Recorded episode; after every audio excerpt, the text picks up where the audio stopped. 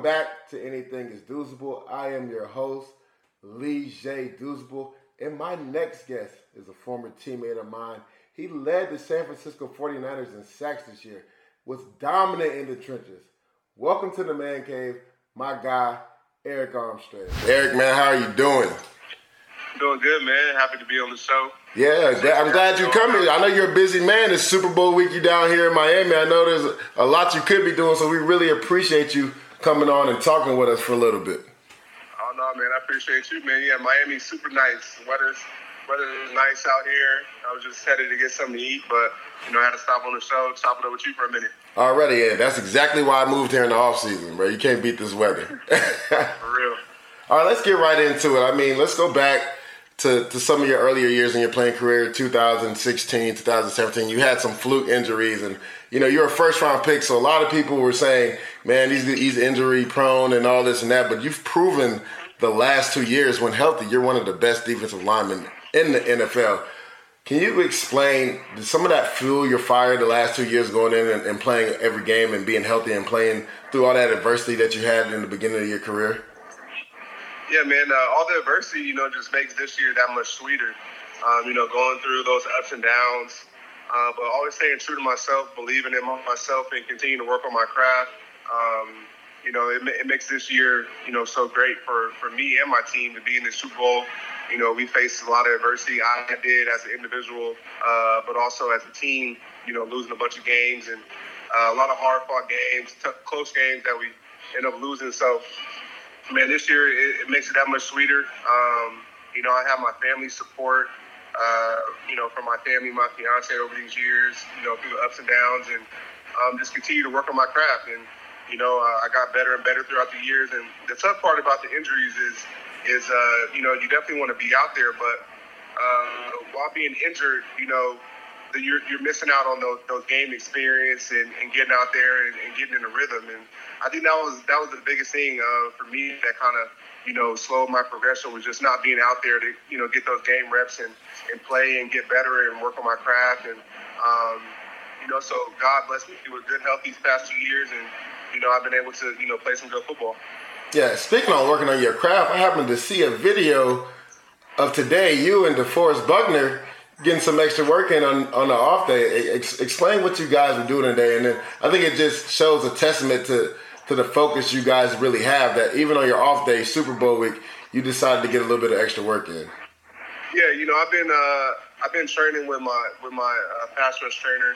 Uh, Mark Hall for, for uh, a few years now, and um, you know in the off season. But you know, I wanted to really hone in on what we've been doing and uh, take a different approach this year um, from the aspect of, of uh, more day in and day out.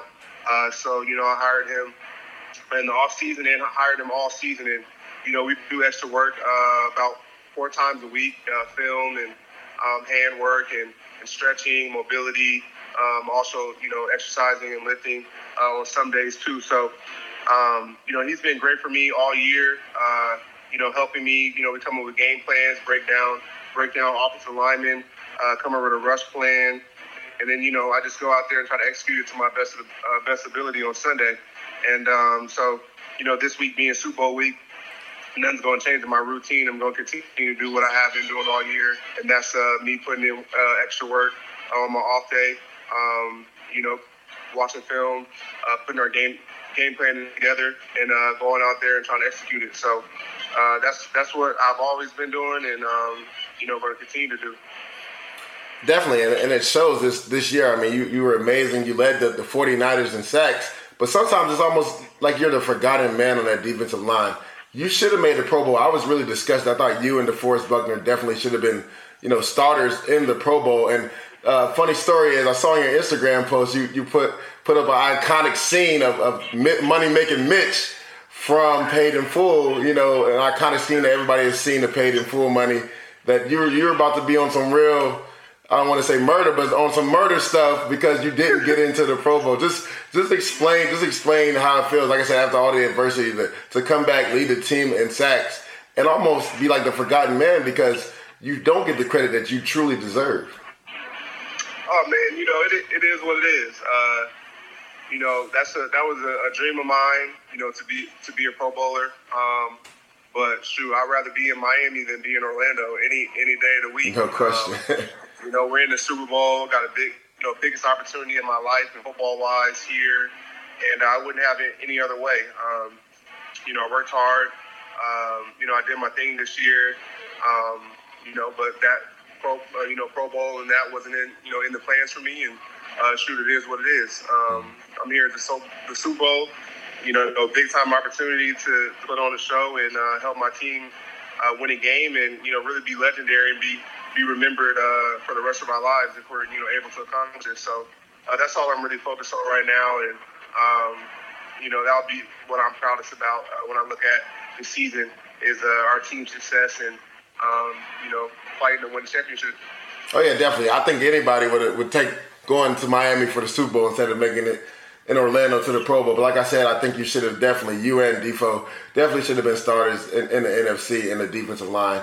Let's just talk about the team chemistry, and, and, we'll go back to 2017 when I was there as your teammate, and, and what Kyle and John have brought in, brought in the right players, and just talk about that chemistry you guys have built up that will help you make this run to the Super Bowl this year.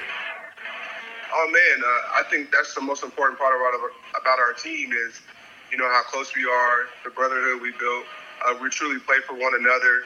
Uh, we're egoless out there. Everybody's having fun, uh, celebrating for each other. And, uh, you know, I think that's the, the makings of a great team when you got a close knit group that plays for one another and uh, is talented and works hard.